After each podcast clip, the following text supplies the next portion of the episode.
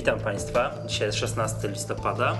Nagrywamy 39 odcinek podcastu Echa Rynku. Ja nazywam się Michał Masłowski. Dzisiaj razem ze mną nagrywa Łukasz Poremski.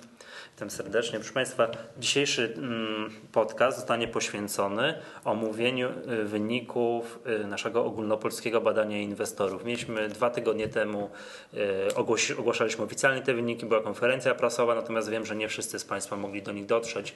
To postaram się dzisiaj Państwu troszeczkę przybliżyć, kim jest inwestor indywidualny w Polsce, przeciętny, statystyczny, jak się zmienił od zeszłego roku, czy ma nie, większy portfel, mniejszy? Mm, no takie dużo statystycznych, y, dużo statystycznych danych, a na sam koniec y, dzisiejszego nagrania mm, ogłosimy wyniki y, konkursu, który, który, który ogłosiliśmy razem ze specjalistami domu maklerskiego X-Rate Brokers w zeszłym, w zeszłym tygodniu. Przypominam, że tu w zeszłym tygodniu sponsorem zeszłego odcinka był dom maklerski X-Rate Brokers i do wygrania był netbook E, Samsung N110. Napłynęło bardzo dużo odpowiedzi, także pod, pod, koniec odcinka będzie losowanie, także zachęcam Państwa do pozostania z nami. E, jeszcze zanim przejdziemy do omawiania wyników naszego badania, to jeszcze powiedzmy kilka słów o zbliżającej się konferencji Profesjonalny Inwestor. Tak jak mówiliśmy dwa tygodnie temu, nie ma miejsc. Natomiast znaczy nie ma miejsc w tym sensie, że hotel nam się skończył. Jesteśmy, już mamy cały hotel wypełniony, w związku z tym nie można na tę konferencję zarezerwować miejsca z noclegiem i wyżywieniem. Natomiast jeżeli ktoś ma ochotę wziąć jeszcze udział, to oczywiście może to zrobić z tym, że może wykupić udział w konferencji tylko, tylko w części wykładowej. Tak? No, Władysławowo jest no, kurortem wakacyjnym, który w listopadzie, no, to śmiem twierdzić, że cały pusty. Że jesteśmy my i jeszcze 15 mieszkańców Władysławowa. Także zresztą bardzo dużo osób korzysta z takiej opcji. Też ta baza hotelowa we Władysławowie jest bardzo duża lub też jeżeli ktoś jest na przykład z Trójmiasta, to już w ogóle ma bardzo blisko. Mm, także bardzo, można wziąć jeszcze udział jeszcze w tym tygodniu będzie można się zapisać. Już jeżeli ktoś w przyszłym tygodniu się zorientuje, że chce wziąć udział, to najprawdopodobniej będzie za późno. Zamkniemy już listę uczestników.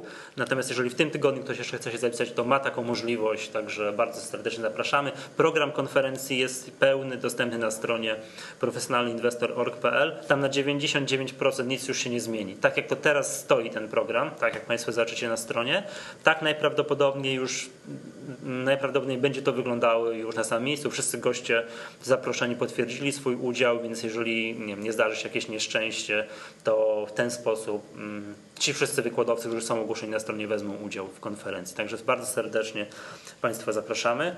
No dobra, to co? Możemy Łukasz przejść do części mhm tej zasadniczej naszego dzisiejszego nagrania, czyli omówienie wyników ogólnopolskiego badania inwestorów. Łukasz, walczyłeś całe wakacje z, e, z obrobieniem wyników, e, wyników tego badania. Może zanim przejdziemy do omawiania poszczególnych tutaj najciekawszych danych, powiedz kilka słów o metodologii. ile, było, ile było ankietowanych i no jak to robiliśmy. No kilka słów o tym, o, o, o samym badaniu. Badanie miało charakter ilościowy. E, przeprowadzane było dzięki e, narzędziu, jakim jest e, ankieta. Otrzymaliśmy od naszych respondentów ponad 1300 odpowiedzi, zwrotów, zwrotów właśnie tych ankiet. Były one wypełnione zarówno w postaci papierowej, jak i elektronicznej. Mhm. A to, I to bardzo długo, prawda? Powiedzmy, jak ktoś śledzi na przykład naszą stronę, to może zauważyć, że ta nasza że informacja o ogólnopolskim badaniu inwestorów, to my tu powtarzaliśmy do znudzenia i w podcaście, mhm. i na stronie no to wynika z tego, że nie jesteśmy obopem. Tak. tak. I po prostu, żeby zebrać tak dużą liczbę tak, tak ankiet. Dużą, która by właśnie e, pozwalała naszym, naszemu badaniu być wiarygodnym, e, te, te, te wartości, aby, aby po prostu były e, z bardzo wysokim prawdopodobieństwem jakby... Mylimy się o mało, tak? Przy tym 1300 mhm. to jest tak test przeciwności, że z prawdopodobieństwem 95% mylimy nie mylimy się o więcej niż o 3%, mm. tak? Także to jeszcze y, to, co zanim jeszcze przejdziemy tutaj do omawiania, to jeszcze dodam, że nasze badanie powinno być w nazwie zamiast ogólnopolskie badanie inwestorów, to powinno być ogólnopolskie badanie aktywnych inwestorów. Mhm. Zresztą to będzie widać, to zresztą widać po wynikach, że jakbyśmy mogli tak przyłożyć ten filtr na to, że to są aktywni inwestorzy i to będzie no, na przykład w pytaniach takich, czy czy państwo wierzą na walne zebrania e, akcjonariuszy, tak? To ewidentnie widać, że to wypełniali aktywni inwestorzy. No ale może dobrze, tak? To ci nas interesują. No dobra, Łukasz, to powiedz mi, kim jest przeciętny, statystyczny inwestor w Polsce z takich danych demograficznych? Z danych demograficznych, to jeśli chodzi o te dane metryczkowe, to, to takim e, statystycznym, przeciętnym inwestorem jest e, samotny mężczyzna w wieku od 25 do 36 lat. A to śmialiśmy się na konferencji prasowej, tam tłumiliśmy, że to jest, że przeciętny, przeciętny polski inwestor to jest inwestor, a nie inwestorka. Tak, tak, tak, inwestor, bardziej inwestor. Posiada wyższe wykształcenie i mieszka w mieście powyżej 500 tysięcy y, y, mieszkańców. Mhm. A czy to się zmieniło jakoś w stosunku do zeszłego roku? Znaczy to y, kwestie, kwestia tutaj procentów to są nieznaczne takie zmiany, tutaj na, na, na, na można ich nawet przyrównać do jakiegoś tam błędu statystycznego. Są to, są to jakby zależność taka trwała w czasie. E, e, sporo tych takich zależności tutaj metryczkowych, tych takich, tak jak mówiłeś, e, jest powtarzalna, tak. zmieniają się, zmieniają się najczęściej tutaj jakby tutaj na, na, na, podstawie czasu, gdyż to była już siódma edycja, zmieniały się najczęściej takie, tak, tak, takie aspekty jak nastawienie, nastawienie awersja do ryzyka, albo wartość sposoby, portfela, wartość portfela sposoby inwestowania, w jakie tam instrumenty i, i tak, to właśnie tak, powiedzmy, takie, takie za, rzeczy. My zauważamy, analizując dane, porównując porównując je do zeszłych lat, że nasze badanie, jeżeli chodzi o wyniki, mniej więcej no, ma pewną powtarzalność. Tak? Ten charakterystyczny polski inwestor, to według naszych informacji to mniej więcej tak samo wygląda przez lata. Tak? Jego, to, się, to się mniej więcej nie zmienia.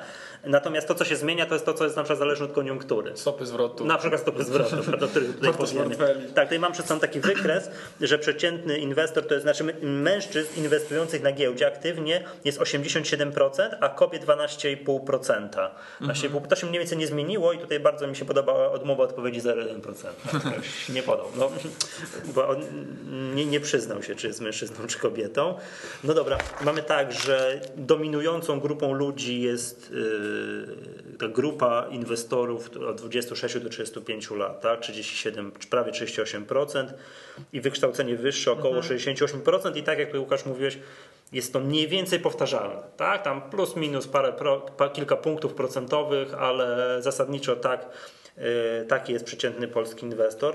Popatrzmy Dalej. O, to ciekawe. Od ilu lat, powiedz mi, inwestuje na giełdzie przeciętny polski inwestor? To najczęściej, najczęściej mhm. to jest okres do 5 lat do 5 lat e, i tutaj możemy powiedzieć, iż średnio przeciętnie jest to okres, e, taki staż na jakby z tych mhm. inwestorów na giełdzie to jest 6 lat. 6 lat, bo... To jest o pół roku krócej niż, niż było w badaniu tak, zeszłorocznym. Podobnie jak w zeszłym roku, ale jednak krócej. krócej. Ale jednak mhm. krócej. Tutaj tu przytoczę dokładne dane, bo to może, nie, może niektórych Państwa interesuje, że do 5 lat zadeklarowało, że 62% inwestorów inwestuje, między 5 a 10 16,5%, powyżej 10, ale krócej niż 15 lat 14,5%, no i praktycznie od zawsze na rynku, czyli powyżej 15 lat jest niecałe 5%, czyli zaledwie 5%, ale 15 lat od teraz, to ile, który to będzie rok?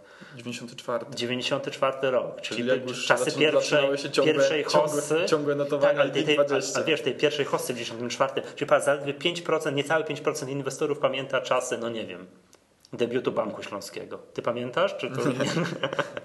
ja wtedy nie inwestowałem, ja się interesowałem tak z telewizji, ale, ale nie inwestowałem, ja tam ja parę lat później zacząłem inwestować. Ale zobacz, przeciętny polski inwestor, ten, który jest na rynku, to wyliczyliśmy średnio 6 średnio lat, to zwracamy uwagę na tą statystykę, tak? że 6 lat, że to jest jak e, pani profesor Siedlecka mówiła, która uczyła mnie statystyki, że, że statystyk to jest taki ktoś, jak ma głowę w piecu i nogi w lodówce, to przecież statystycznie jest mu dobrze. Więc tutaj zwracamy uwagę, że będziemy podkreślali, yy, podkreślali kilkakrotnie, że to jest statystyczny inwestor, tak? Mhm. przeciętny taki uśredniony, nie pamięta czasów hosty internetowej, ten, bo on skoro jest 6 lat, to on jest na rynku od 2002-2003 roku. Mhm no to nie pamięta hosty internetowej. Czyli ta hosta, nazwijmy ją deweloperską, która tam kończyła się w 2007 roku, mhm. jest dla niego pierwszą hostą w życiu. No i ten. No i on raczej ją. Tak, i ta Bessa od 2000, mhm. połowy 2007 jest wtedy dla niego pierwszą Bessą w życiu będzie wspominał to, no i to jednak, jednak jedna z najpoważniejszych takich bez no, w historii naszego rynku, jeżeli nie, nie największa. 60%, mhm. 60% ponad na indeksach y, korekty. Także. Tak, to dla takich inwestorów jest to pierwsze takie doświadczenie. Dobra, a patrz, zadaliśmy pytanie, to tego nie było w zeszłym roku, prawda? Tego mm, pytania. Po pierwszy tak, że po raz pierwszy zadaliśmy pytanie o to, że drogi inwestorze, jak oceniasz swoje doświadczenie w inwestowaniu. Jak to Łukasz wyszło według No i Ciebie? Inwestorzy tak jakby przewidywalnie przez nas na początku ocenili swoje doświadczenie e, przeciętnie jako średnie. E, Przeciętnie jako średnie tych, tych wartości skrajnych, czyli, czyli brak doświadczenia bądź bardzo słabe, e, czy tam bardzo dobre, to tam wartości skrajne to, to bardzo mało inwestorów oceniło. No i co tutaj jest takie jakby zależność, której tutaj Państwo nie, nie znajdą w tym takim raporcie tutaj jakby na potrzeby tej konferencji prasowej, o której Michał wspominał, to to, iż e, to doświadczenie jest oceniane wraz ze stażem, jest coraz lepiej oceniane. Czyli Aha, inwestorzy, e, im którzy tak. oceniają swoje doświadczenie na brak, to tam jest Krótko są na rynku? Krótko tak? są na rynku. Aha, rozumiem. czyli, czyli Im to jednak dłużej jest na rynku, tym oceniają swoje doświadczenie jako jak, wyższe. jak, jako wyższe. Mhm. Ale wiesz co, nie zastanawiam się, czy dobrze zrobiliśmy, konstruując ankietę, dając tą środkową odpowiedź. Wiesz o co Ale chodzi, że, można- jest, że jest bardzo dobre, dobre, później jest od złej strony jest brak doświadczenia i słabe doświadczenie i jest środkowe, środkowa odpowiedź średnie i, i, i 50% inwestorów zadeklarowało, że ma średnie. Tak, ale nie wiem, jest- czy to jest- czasami nie uczyli nas na studiach, tak, że, że dawanie tej środkowej odpowiedzi to jest takie, wiesz, ktoś nie ma, no nie wiem, może nie pojęcia, że ktoś nie ma wyrobionego poglądu na sprawę, to daje tę środkową odpowiedź. No nie wiem, No ale... to jest, to jest tak samo y, tutaj taka kwestia jak Dyskusja jest e, dyskusyjna, jak, także- dyskusyjna jak y, od, y, danie odpowiedzi nie mam zdania, tak? No to No. nam jakby za, albo y, od, odmowa odpowiedzi, tak? No to jest, y, to, to jest y, y, tak samo tutaj zakrzywia nam wyniki, no nie daje nam, do, nie daje nam takich odpowiedzi, jakich byśmy żądali, no musi to być, ponieważ osoba no, może nie mieć zdania, Jasne. może nie mieć zdania i może mieć doświadczenie naprawdę średnie. Może mieć średnie. I tu najwięcej inwestorów, tak? Znaczy, ja jest, jestem bardzo ciekaw, co by było, gdybyśmy mieli takie pytanie na szczycie Hossy w 2007 roku. No to Kiedy by, chyba, inwest- to by chyba więcej wiedzieli. Kiedy inwestorzy generalnie zarabiali pieniądze, tak? czuli się do, dobrymi i tak dalej. I Jestem ciekaw, jak wówczas, nawet ci sami inwestorzy, którzy dzisiaj określają swoje doświadczenie na średnie lub słabe, jak wówczas oceniliby swoje doświadczenie. No bo ja rozumiem, wiesz jak to jest, bo jak ktoś doznał strat, na przykład przez teraz ostatnie półtora roku, czy przez dwa lata i takich mocnych, to no ciężko jest powiedzieć, mam, jestem dobrym inwestorem, mam dobre doświadczenie. Tak? No ale to zobaczymy. Teraz, y, tak jak mówiłeś, to, powstanie, po- po- to pytanie powstało e, w tegorocznej Będziemy e, edycji. Jak zobaczymy w przyszłym roku, jak po tej, po tej całorocznej praktycznie e, hoście, jaką mamy w 2009 roku. No, No taka tam hossa. taka wiesz. tam 100% indeksy prawie wzrosły, Wiesz, także... że wyświat sobie wykres od 2007 roku, to, jest wiesz, takie wielkie spadki, takie tam, wiesz, malutki, malutki wzgórek gdzieś na samym końcu. Także ten.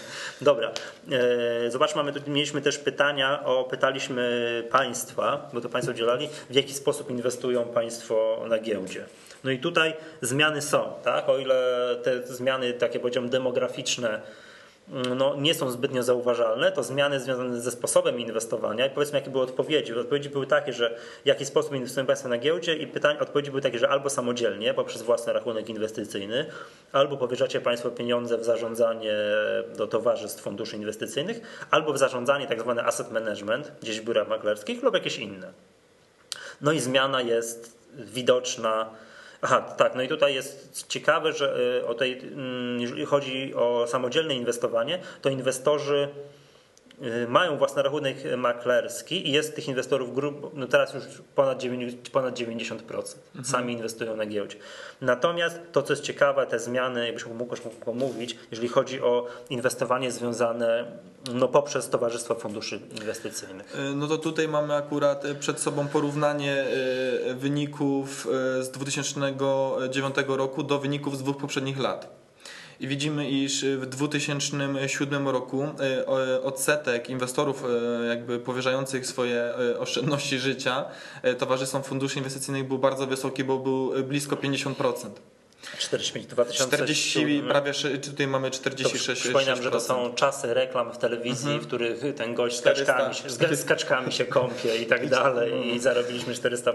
Tak, to, Tak. to, to są te czasy. To są te czasy. Następnie, następnie w 2008 roku e, już tutaj za- zaczęła, zaczęła się ta, zaczął się rynek niedźwiedzia tutaj od, od sierpnia 2007 i mamy, i mamy spadek do blisko 20% e, tylko lokowania w jednostki uczestnictwa.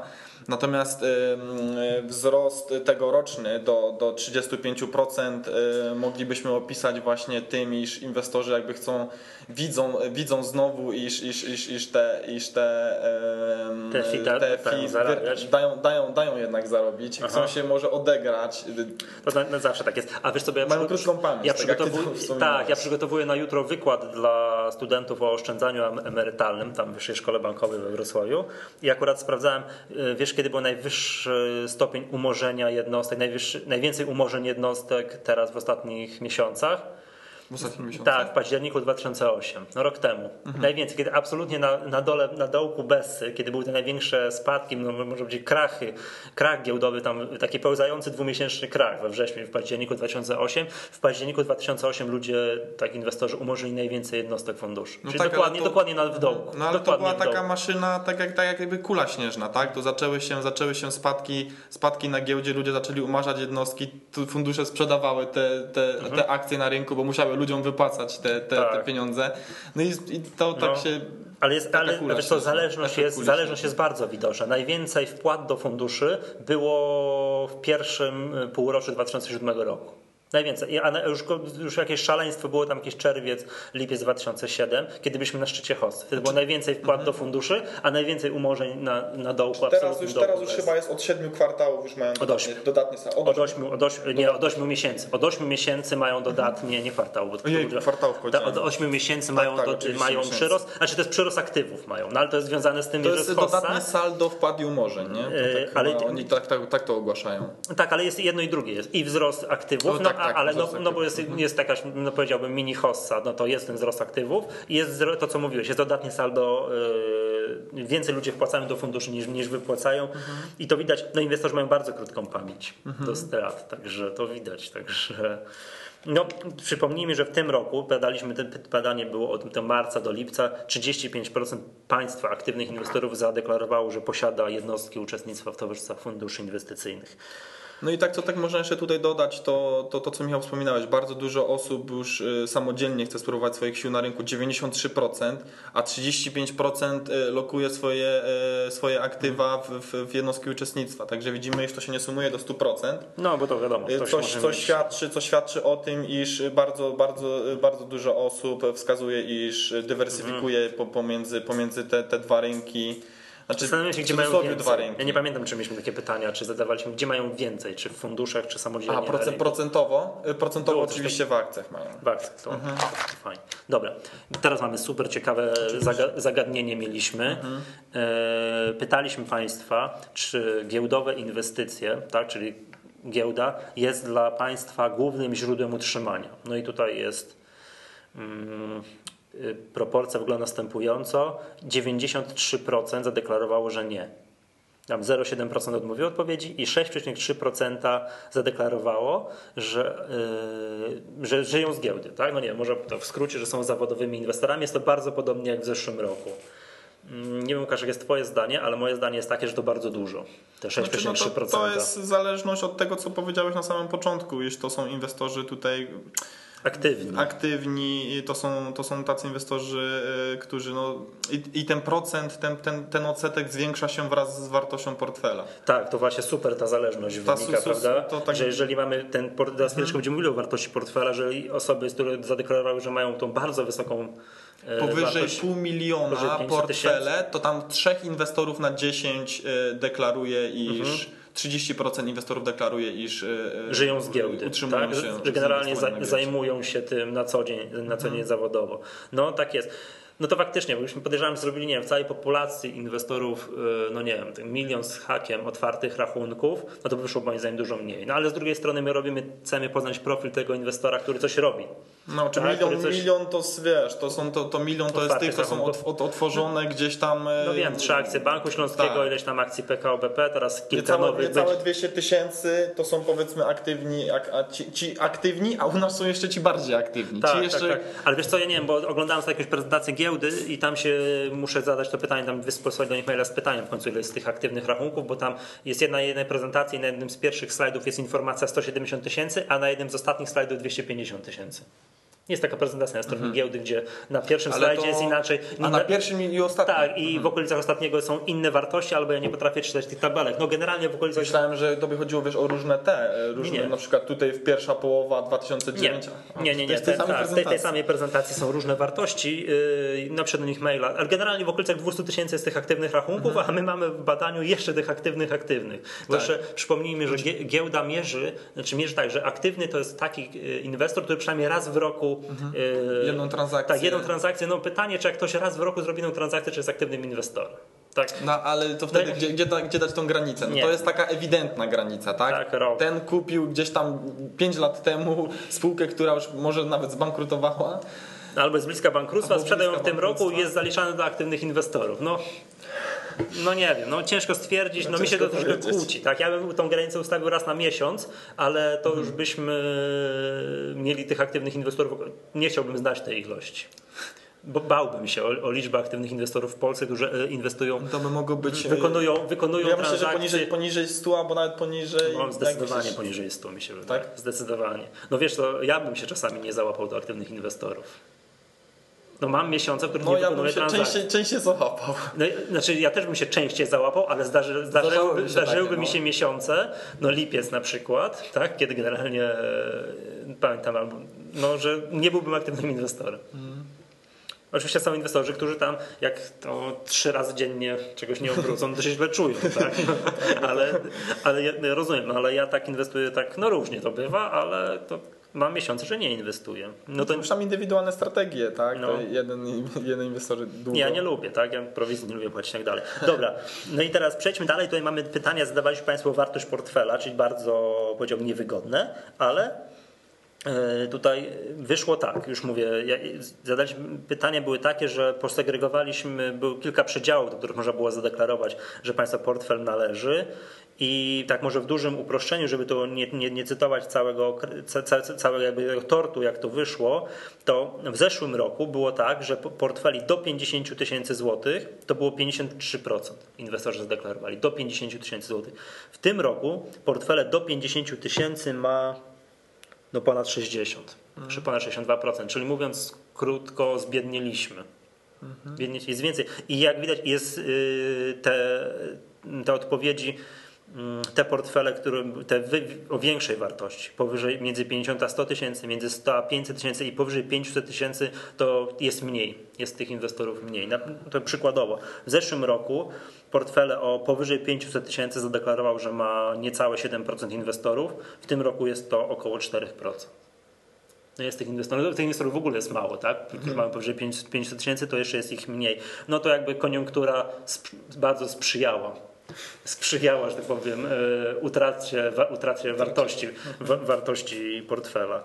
Także no, i- no i też jest troszkę ludzi też to, mm, młodszych, znaczy nie może nie młodszych wiekiem, ale młodszych stażem. Stażem. stażem że jest tych krócej Tak, jak mówiliśmy, ten, ten, ten staż Mhm. spadł z, z 6,5 do, do 6 lat. No i mamy kolejne te, te, te zależności, tak? To, co, o, któ- o których Ty mówiłeś już, że pytaliśmy e, z jednej strony, czy Państwo utrzymują się z giełdy, z drugiej strony wartość portfela i super widać tę zależność, że im kto ma większy portfel, bogatszy, tak? że ma o wyższej wartości, tym częściej deklaruje, że utrzymuje się z giełdy. No i kolejna rzecz, to co mówiłeś, że a nie, tego nie mówiliśmy, to jest, to jest, to jest bardzo fajne, to, to jest bardzo fajne, bo mamy taką zależność, której porównaliśmy wartość portfela, a to jak to długo jest na giełdzie. Tak? Czy ktoś tam, przypomnijmy, że inwestorzy mm, tak naj, y, no przeciętny czas, y, czas jakby nie wiem, mm, życia inwestora, no nie życia inwestora, jego aktywności na giełdzie to jest 6 lat, a tych inwestorów, którzy są na przykład powyżej 15 lat już jest bardzo mało, ale okazuje się, że im to że ta wartość portfela jest tak, że w tej grupie bo inwestorów, którzy mają powyżej 500 tysięcy złotych, to oni są najdłużej na rynku. Jest ich coraz więcej. Nie wiem, jak to moglibyśmy skomentować. No, no zapewne tak, iż tutaj do- osiągnięcia jakby tutaj takich, takich wysokich dużych, duż, wartości. wysokich wartości, dużych, dużych portfeli, to trzeba się troszeczkę napracować. Trzeba No. zdobyć tego doświadczenia jednak... e, No troszkę jednak... popracować. Troszkę popracować. Co, jak się rozmawia z tymi zawodowymi inwestorami, to oni mówią, że to jest bardzo ciężki kawałek chleba. To bycie Dokładnie. zawodowym inwestorem, to ja bym tutaj chciał, nie wiem, ten wykres, jakbyśmy mogli pokazać panu premierowi kołodca. który kiedyś wyszedł na konferencję prasową i powiedział, że teraz tych e, rekinów i wyzwał inwestorów giełdowych od rekinów giełdowych, że tu w ogóle trzeba ich opodatkować i w ogóle wszystko im tam zrobić. No i pamiętam, że jakby pokazać wykres, że troszeczkę z tym zarabianiem na giełdzie, nie wiem, jakiś inwestor zdalny powiedział, że to jest jak z oddychaniem. Raz się traci, raz zyskuje, raz się traci, raz zyskuje.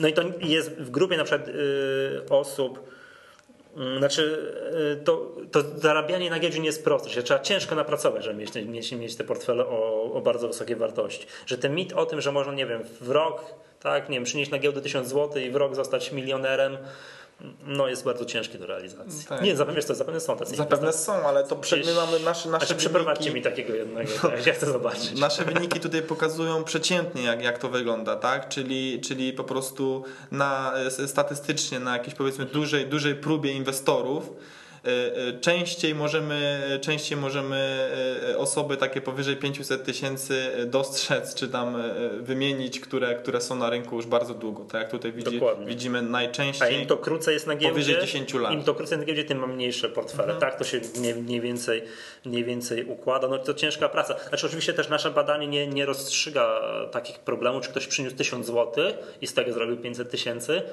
czy zarobił... Jest na rynku tyle i tyle tak, Czy przyniósł przyniósł na rynek, nie wiem, miał tak, w skarpecie 400 tysięcy i zarobił teraz trochę i ma 500 tysięcy. Tego, no tego nie wiemy, nie pytamy o to państwa.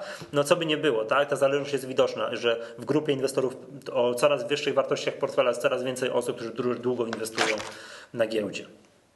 Dobra, i mamy jeszcze jedną ciekawą zależność, jeżeli chodzi o wartość portfela. To badaliśmy zależność taką, mm, jak jeżeli jak w zależności od wartości portfela, czy Państwo uczestniczą, uczestniczą w walnych zgromadzeniach. Że generalnie z tym uczestnictwem w walnych zgromadzeniach jest kiepsko, to za chwileczkę będziemy o tym mówili, ale jest, zależność jest taka, że im kto ma wyższy portfel, tym częściej uczestniczy w walnych zgromadzeniach. Tak, tacy inwestorzy z, tutaj z portfelami widzimy najczęściej, najczęściej powyżej, powyżej 100 lub nawet powyżej pół miliona. Powyżej pół miliona już y, blisko 30, y, 37% inwestorów deklaruje, iż uczestniczy w walnych, walnych zgromadzeniach. Można tutaj jakby, jakby poprzeć to tym, iż tacy inwestorzy traktują się jako takich inwestorów długoterminowych. E, oni lokują już powiedzmy większą, większą e, tutaj sumę pieniędzy w taką spółkę i tutaj jakby e, chcą również uczestniczyć w władztwie korporacyjnej tej spółki. Chcą się udzielać, chcą jakby kreować wzrost tej swojej wartości, wartości portfela również przez, przez trzymać przez rękę, trzymać na rękę na pulsie. No wiesz co, jeżeli ktoś ma portfel o takiej bardzo wysokiej wartości, no to on już często ma w jakichś tam mniejszych spółkach po kilka procent. No tak, tak to powyżej 500 tysięcy, no to to, to jest już... nawet 100 milionów, tak? Ale co, co, co, co, co nie, nie mówię, że osoby, no. które powiedziały, iż mają no. portfele powyżej 500 tysięcy, to, to one mogą mieć portfel nawet i 50-100 milionów, tak? tak? To jest powyżej 500 Powyżej 500 tysięcy, mogą mieć dokładnie, bardzo wysokie wartości. No i to my obserwujemy, tak, że jest, to nawet w naszej codziennej działalności, że jest grupa inwestorów indywidualnych, która regularnie jeździ na walne i tam pilnuje swoich interesów, natomiast za chwileczkę jeszcze będziemy o tym mówili, jest to z naszego punktu widzenia dramatycznie mało. Czy jeśli chodzi jeszcze o takie zależności e, z ciekawych, e, tutaj w mhm. porównaniu do wartości portfela można, można też wspomnieć o tej zależności między analizą techniczną Aha, i analizą fundamentalną, jest, tak, którą tak, właśnie tak, tak inwestorów e, bardzo interesuje. I też występuje taka zależność, możemy Państwu powiedzieć, iż wraz ze wzrostem wartości portfela inwestorzy częściej stosują analizę fundamentalną nad analizą e, techniczną. Mhm. W portfelach takich do 10 do 50 tysięcy inwestorzy, inwestorzy częściej kierują się analizą fundamentalną. Nie, techniczną. E, przepraszam, techniczną, mhm. a, powyżej, a powyżej 100 e, i 500 tysięcy inwestorzy częściej stosują analizę fundamentalną. Mhm. Czyli tutaj też jednak widać, iż tak jak, tak jak z tym doświadczeniem na giełdzie, że to jednak trzeba jednak to. Yy, Ale wiesz, jak ktoś ma na przykład, pracy. jeżeli inwestor indywidualny ma na przykład 2% spółki publicznej, to jest generalnie dosyć już dużo, jeżeli chodzi o taką spółkę, że na przykład porównanie do jakiegoś obrotu tej spółki, no to on jest mu ciężko, moim zdaniem, skierować analizą techniczną, hmm. no bo gdyby on tam tak chciał na przykład, nie wiem, na raz po jakimś sygnale sprzedać 2% kapitału, no to mogło być mu ciężko z utrzymaniem, no tak, ale, utrzymać ale, Michał, ceny, ale to jest tak, iż osoby, które mają powyżej tych 500 tysięcy, czyli nawet powiedzmy mają ten milion, tak, mhm. to niekoniecznie oni to mają, na, nawet bardzo niekoniecznie i nie wskazane jest to, aby miały to w jednej spółce. Nie, no wiadomo, także to... I tutaj też, też, można, też można wskazać, iż tutaj przeciętnie też w tym roku dodaliśmy pytanie o dywersyfi- jak inwestorzy dywersyfikują swoje portfele. I jak to wyszło wraz ze wzrostem wartości portfela? To mają więcej Oni spółek? te- tej zależności nie nie. Tej zależności nie sprawdzałem, natomiast, e, natomiast e, jest tak, iż przeciętnie inwestorzy dywersyfikują swój portfel i mają przeciętnie w swoim, i to jest bardzo, bardzo, bardzo pozytywny tutaj jakby sygnał, i przeciętnie mają w swoim portfelu od 4 do 7 spółek. Aha, no dobrze. Okej, dobrze, tu po- pomówmy o źródłach informacji, może nie będziemy wymieniali konkretnych nazw e, różnych mediów. E, jakby te media, kto tam śledził doniesienia prasowe, to wie, e, ja- jakie gazety tudzież telewizje są na pierwszym miejscu. Powiedzmy tylko może, jak inwestorzy szeregują źródła informacji. My mm, mamy tutaj, wymieniliśmy kilka źródeł i kazaliśmy inwestorom szeregować. Tak? Od tego, z których korzystają najczęściej, do tego, z których korzystają najrzadziej. No i najczęściej już od lat znaczy od kilku lat już jest taka zależność, którą obserwujemy. Wymieniają też źródła informacji, które nie wiem, opierają się na internecie. Tak, że jakieś serwisy Które internetowe. tym, Te pierwsze, serwisy internetowe, no to wiadomo. Druga, raporty bieżące okresowe spółek. No ale skąd oni je biorą? No z internetu. Tak? Raporty analityczne i komentarze analityków, no zapewne z internetu. Tak? No nie wyobrażam sobie, żeby skąd in, indziej. I dopiero na czwartym miejscu są gazety.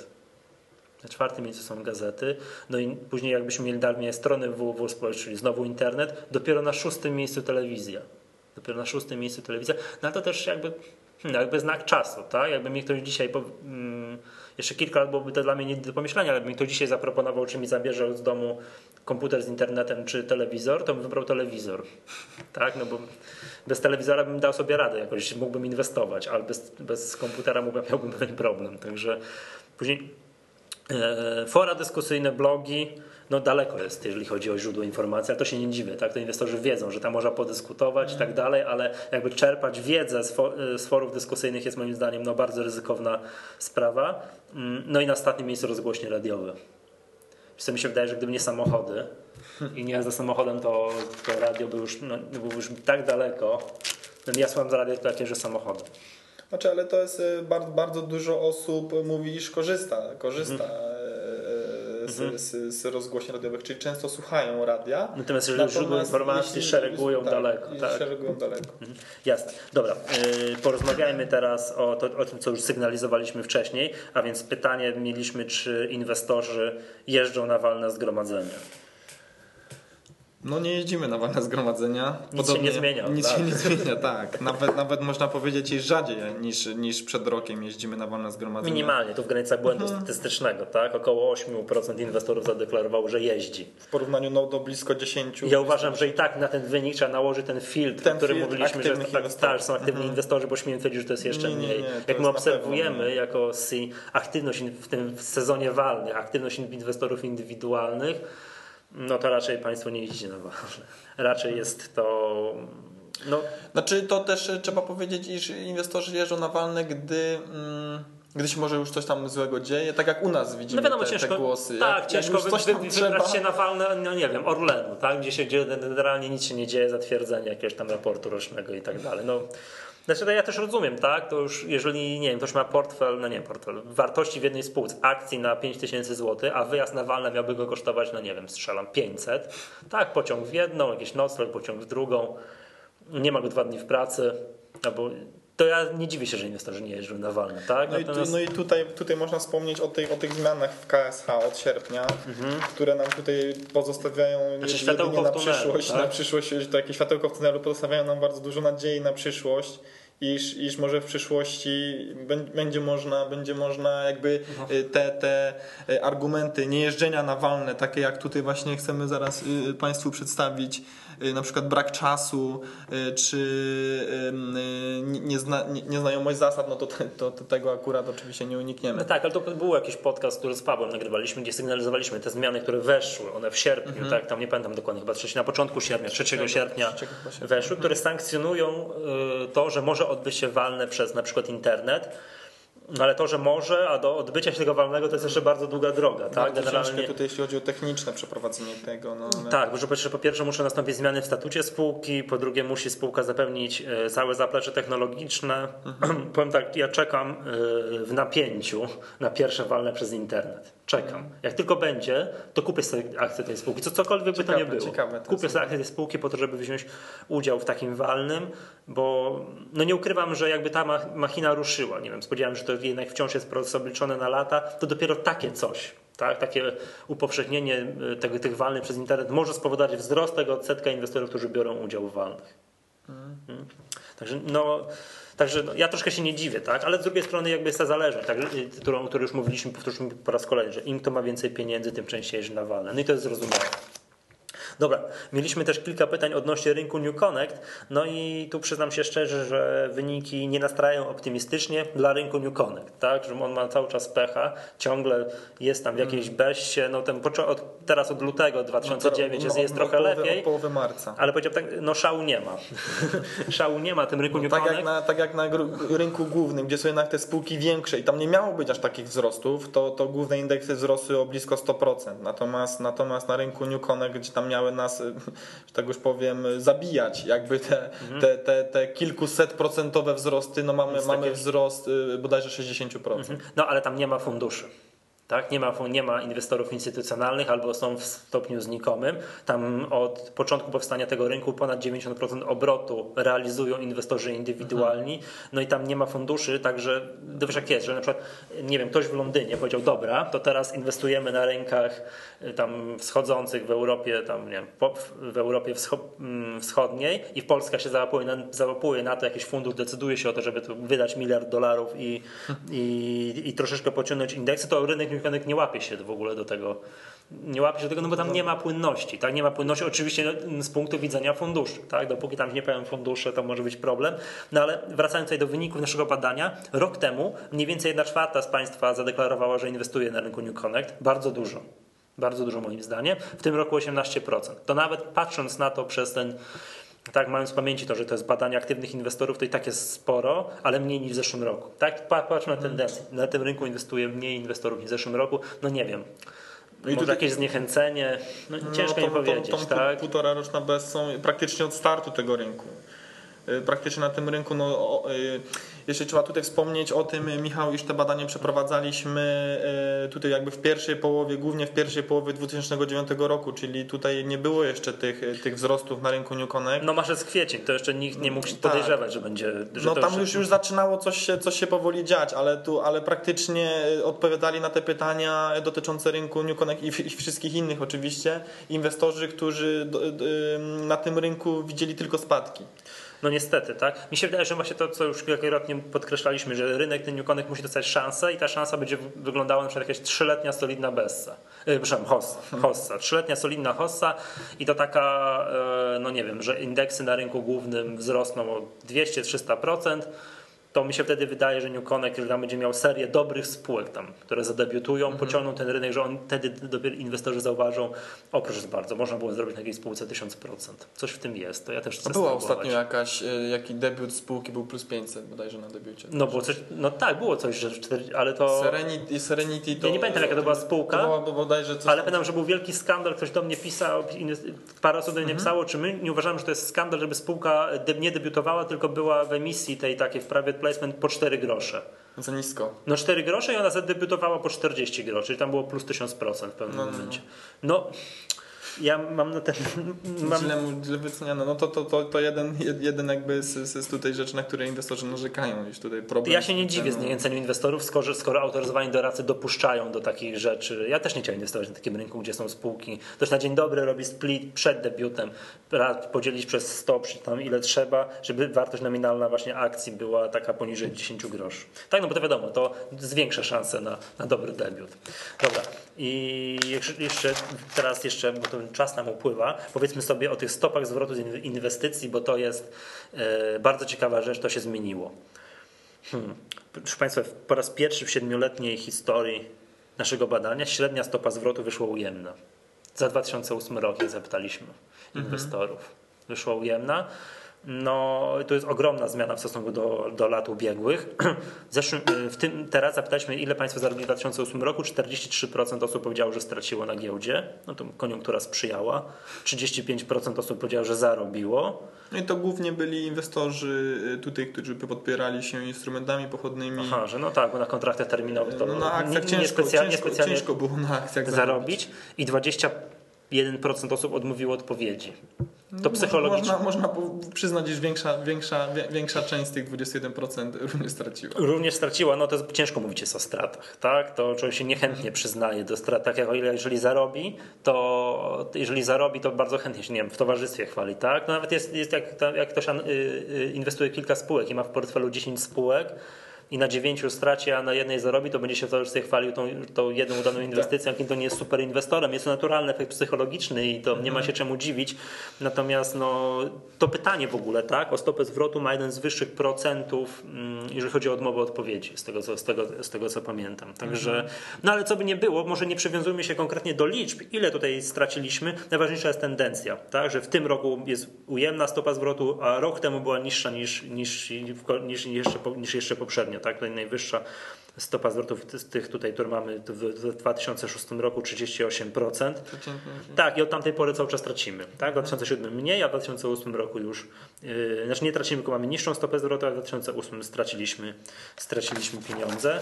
No i to mniej więcej tyle. Jeszcze może na sam koniec yy, powiedzmy, zadaliśmy też pytanie o największe słabości polskiego rynku kapitałowego oraz o poszanowanie praw akcjonariuszy już, już na sam koniec.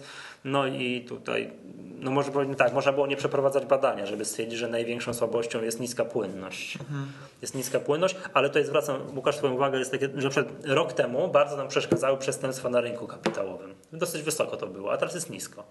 Tak, te, Teraz tym razem przeszkadza nam niska jakość komunikacji pomiędzy inwestorami a spółkami.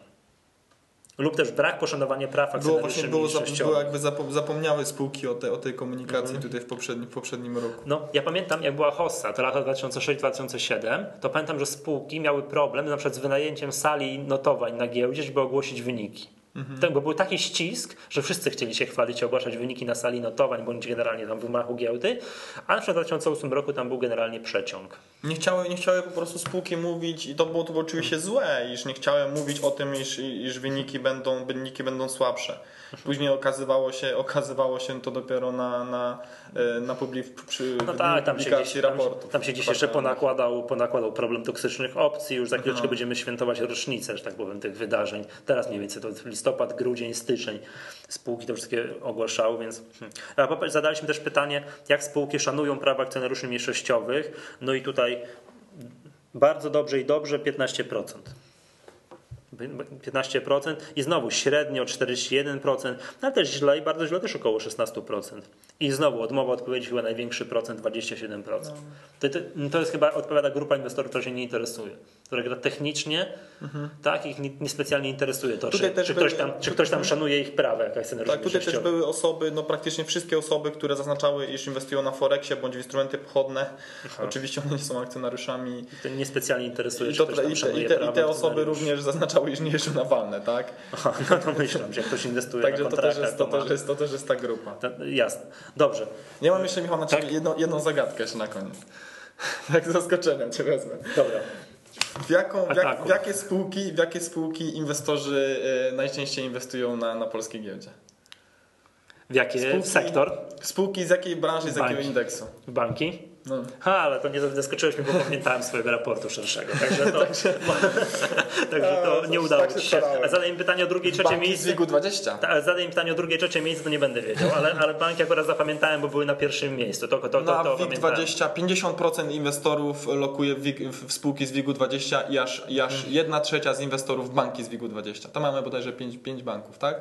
Więcej nie może No być. nie może być, bo tam jakieś tak zasady tworzenia mhm. tego indeksu, bo inaczej to ten indeks byłby złożony prawie że z banku, no. tak? Byłby banki, KGHM i PG teraz za chwileczkę wejdzie, tak? Bo jeszcze nie jest w tym indeksie. No byśmy jakieś nadzwyczajne. A Or, Orlen jeszcze by się pewnie załapał i Telekomunikacja Polska i same banki. Tak? Już, do, już, już, do, już do, do końca. Dobrze, proszę Państwa, to mm, tyle, jeśli chodzi o wyniki naszego ogólno, ogólnopolskiego badania inwestorów. Ta prezentacja, którą tutaj z konferencji prasowej, którą mamy zeszłym tutaj ją przed sobą, ona jest zamieszczona na stronie, na naszej stronie, tam, y, no, tam gdzie omawiamy wyniki, wyniki naszego badania, cała ta prezentacja jest, można, można ją obejrzeć.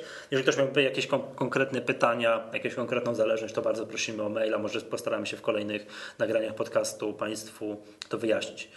Y, no dobra, to co? Ogłaszamy kon wyniki konkursu. No. Ogłaszamy wyniki konkursu. To, proszę Państwa, y, tuż przed nagraniem tuż przed nagraniem. Yy, sprawdziliśmy, jeszcze spłynęły ostatnie odpowiedzi i uwaga, stał się cud, jest równo w punkt 100 odpowiedzi.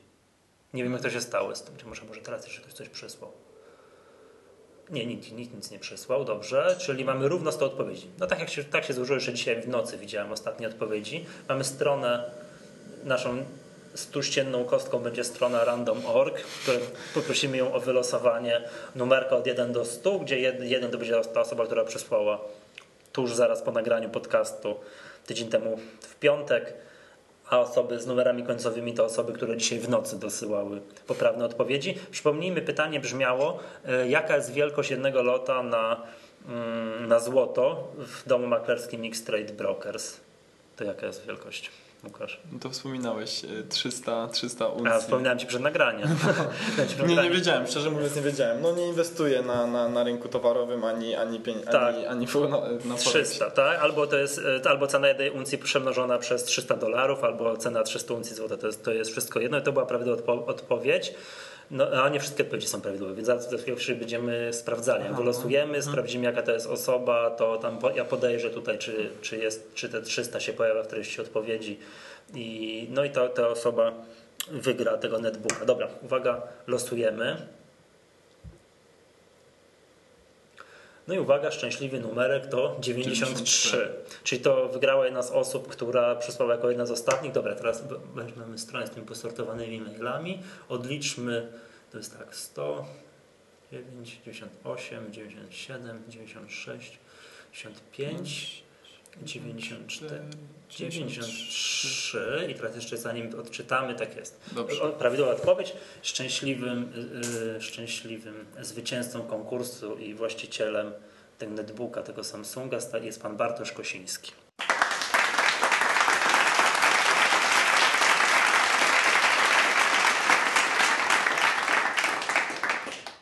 Serdecznie gratulujemy, ponieważ nagroda jest o, o troszkę dużej wartości. Bardzo prosimy pana Bartka o przesłanie do, do mnie maila e, ze zeskanowanym dowodem osobistym i jakoś będziemy się umawiali tutaj z organizatorami, znaczy ze sponsorami, tak, z, z, domem, z, z domem maklerskim X Trade Brokers na, na odbiór nagrody. Także jeszcze raz serdecznie gratulujemy. No cóż, Coś mam jeszcze do dodania? Nie, to chyba wszystko na dzisiaj. Mhm. Zapraszam Państwa na konferencję Profesjonalny Inwestor. Jeszcze w przyszłym tygodniu się słyszymy, tuż przed konferencją, także mam nadzieję, że też jeszcze, mm, jeszcze, jeszcze może kilka szczegółów odnośnie konferencji mm, powiemy. Przypomnę, że jest konkurs y, pierwszym, podczas konferencji są pierwsze Mistrzostwa Polski w karaoke. Tak. No i oczywiście któreś tam mistrzostwa już nie kojarzę, nawet które w piłkę nożną. Z racji tego, że jesteśmy fanem, fanami sportu, to zawsze jakieś zawody zorganizujemy. Więc kto chce grać w piłkę, musi zabrać ze sobą mm, no, strój, a kto chce śpiewać w karaoke, to po prostu musi być. Jeszcze nam będzie oczywiście e, ogłoszony konkurs, w którym będą nagrody książkowe, tytuły zasponsorowane przez naszych partnerów. Jeszcze mamy ostatnio w aktualnościach zamieściłem informację o tej analizie technicznej na, na płycie DVD. To też będziemy tam. To szkolenie i będziemy mieli, będziemy mieli 14, 14 płyt DVD, e, szkolenia e, analizie technicznej do, do rozdania dla A kto tam, kto tam jest? Martin Prink. A właśnie, bo to trzeba powiedzieć, że to jest, to jest szkolenie na DVD i tam no, właśnie nie kto inny, tylko sam Martin Prink prowadzi to szkolenie. To dosyć, dosyć znana postać. To oglądałem, bardzo ciekawe, polecam. Tak, fajnie, ale wiem, że przykład a jeszcze na profesjonalnym inwestorze. Mm, no będzie lektor polski. Tak, ale jeszcze, jeszcze powiem o jednym konkursie, bo przypomniałem sobie, że Saxo Bank będzie miał jeden konkurs, więc będzie można inwestować na Forexie jeden dzień i tam chyba dla zwycięzców też jakieś netbooki, telefony. No, no a, tak, dosyć atrakcyjne sprawy. Cały dzień tam będzie można, cały piątek na konferencji od rana do wieczora będzie można inwestować, to też będzie ciekawe. O tych konkursach i tak dalej, co nam się będzie działo, to ja może zbierzemy w przyszłym tygodniu garść informacji i Państwa poinformujemy. Także przypominam, kto chce wziąć udział w konferencji, no to jeszcze w tym tygodniu ma czas na zapisanie się. No dobrze, to dziękuję bardzo. To był 39 odcinek podcastu Echa Rynku. Ja nazywam się Michał Masłowski, dzisiaj razem ze mną nagrywał Łukasz Premski. Do usłyszenia za, za tydzień.